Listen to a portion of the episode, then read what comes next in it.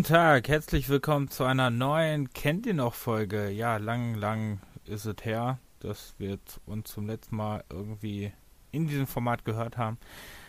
Aber, tada, es werden jetzt wieder regelmäßig die neuen Folgen kommen. Heute reden wir über Discworld Noir aus dem Jahr 1999 von GT Interactive damals äh, gepublished. Studio war Perfect Entertainment, gibt's auch nicht mehr. Ja, Disco Noir war ein Point-and-Click-Adventure, was in der Scheibenwelt, wie Discworld, was das Wort Discworld ja eigentlich auch schon erklärt, was in der Scheibenwelt natürlich von Terry Pratchett spielt. Terry Pratchett, ein äh, ja, sehr bekannter Romanschreiber von Fantasy-Romanen, die sehr viel Humor ha hatten oder haben. Mittlerweile auch schon verstorben und äh, irgendwann auch vor seinem Tod an Demenz erkrankt. Seine Tochter hat das ein bisschen weiter geschrieben. Und schreibt auch Bücher, glaube ich, immer noch weiter, wenn ich mich so recht entsinne. Ja, äh, Kommen wir aber mal zu dem Spiel. Also Discworld Noir war der dritte Teil der Discworld-Reihe, die es damals für die PlayStation oder auch für Windows gab. Die ersten Teile, die ersten beiden Teile gab es sogar auch für den Sega Saturn. Äh, Discworld Noir halt nicht mehr, weil da gab es auch keinen Sega Saturn mehr. Ähm, ja, wie, ähm, wovon handelte Discworld? Im Gegenzug dazu, dass äh, die ersten Discworld-Teile zu ähm, noch um Rincewind, den Zauberer, dem allen äh, Terry Pratchett-Fans sehr bekannt sein sollte. Äh, das ist der etwas verrückte, glücklose Zauberer, der auch in Büchern wie äh, Die Farben der Magie zum Beispiel drin vorkommen, also The Color of Magic. Ähm, mit seiner laufenden Truhe, die er irgendwann mal geschenkt bekommt. Spielt halt Disco Noir ein bisschen so in dieser, ja, kann man sich denken, ne, in dieser Noir-Zeit, ne, man spielt den äh, Privatdetektiv Luton, und hilft ihm beim Lösen der Rätsel, denn er wird von einer geheimnisvollen Frau, ähm, die sich am Anfang nur als eine äh, als Carlotta, äh, also ihr lernt ihr erst nur als Carlotta kennen, später als Carlotta von Überwald, ähm, die beauftragt euch, dass ihr ähm, das Verbleiben eines Freundes von ihr, nämlich Mundi, äh, ja, halt erforschen sollt, nachgucken sollt, wo er diese sich aufhält, weil er gewisse Aufträge hatte und sich nicht mehr meldete. Nebenbei kriegt ihr noch von einem anderen Troll neben, namens, äh, noch einem anderen Troll, nein, natürlich noch einem anderen, einer anderen Person, nämlich einem Troll namens Malachit, bekommt ihr nämlich noch einen Auftrag, noch eine Trolldame zu finden ähm, oder einer vermeintlichen Trolldame namens Therma.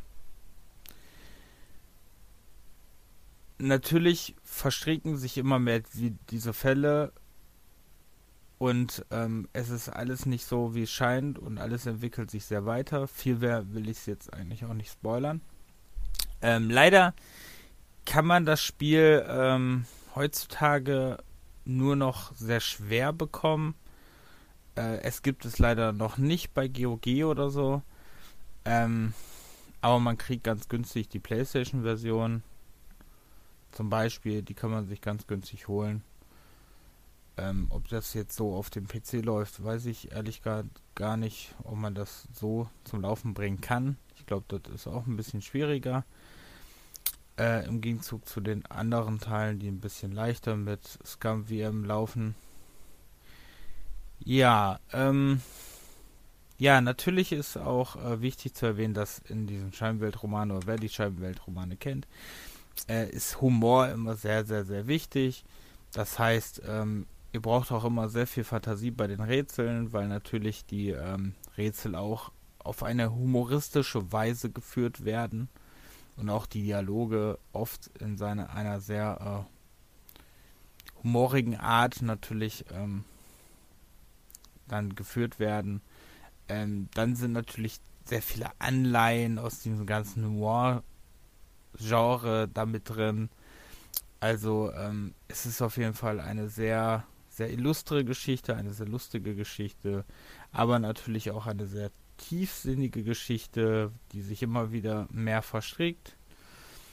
Ist ähm, zu erwähnen ist natürlich, äh, habe ich am Anfang ganz kurz erwähnt, dass es ein Point-and-Click-Adventure ist, wie er halt von früher auch kennt, ne, diese ganzen ja, anderen Point-and-Click-Adventure wie Baphomets Fluch oder so. Und ähm,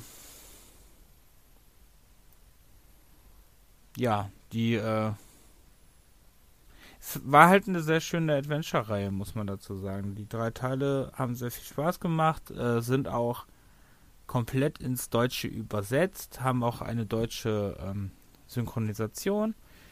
Ihr könnt aber dabei natürlich auch die Untertitel, ist manchmal auch je nach Charakter auch ratsam, die Untertitel dran zu machen, weil dann auch ein bisschen mehr dann halt versteht, weil manche natürlich auch sehr äh, komisch sprechen äh, zum Beispiel der ähm,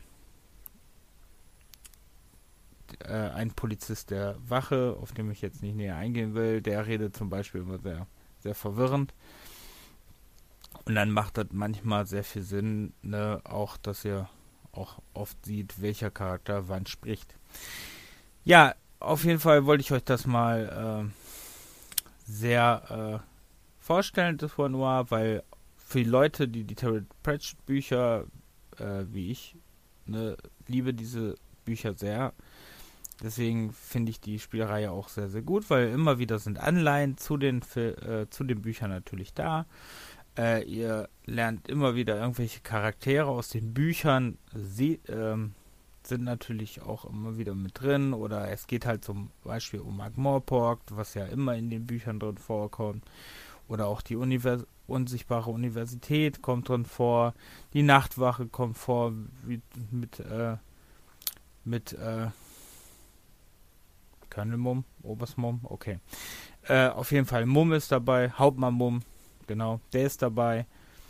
Ähm, oder auch der äh, Erfinder Leonard da Quirm, der so diese Scheinweltversion von Leonard da Vinci ist. Also auf jeden Fall sehr viele illustre Personen. So, das war heute jetzt auch schon wieder für die ähm, für eine neue Folge. Kennt ihr noch? Ihr wisst ja, ne? Das Format ist jetzt nicht unbedingt das längste, soll halt immer so kurze Schnipsel sein, wo wir über Spiele reden, die halt in Vergessenheit geraten sind. Und ähm, es wird nächste Woche tatsächlich auch direkt wieder weitergehen. Und äh, nächste Woche wird es wieder ein bisschen, ja, gehen wir wieder ein bisschen vom Point and Click weg und sprechen dann wieder über eine andere Richtung. Vielen Dank, dann bedanke ich mich. Äh, denkt noch daran, ne, wenn ihr das hört, ähm, nächste Woche Freitag, das dürfte der 19. sein, war es. Der 19. war es. Ähm, sind wir ja live auf Twitch. Sai und ich kämpfen dann gegeneinander in gewissen Spielen. Welche Spiele haben wir noch nicht verraten und verraten wir noch nicht. Auf jeden Fall wird spannend und wir würden uns über einige Zuschauer freuen.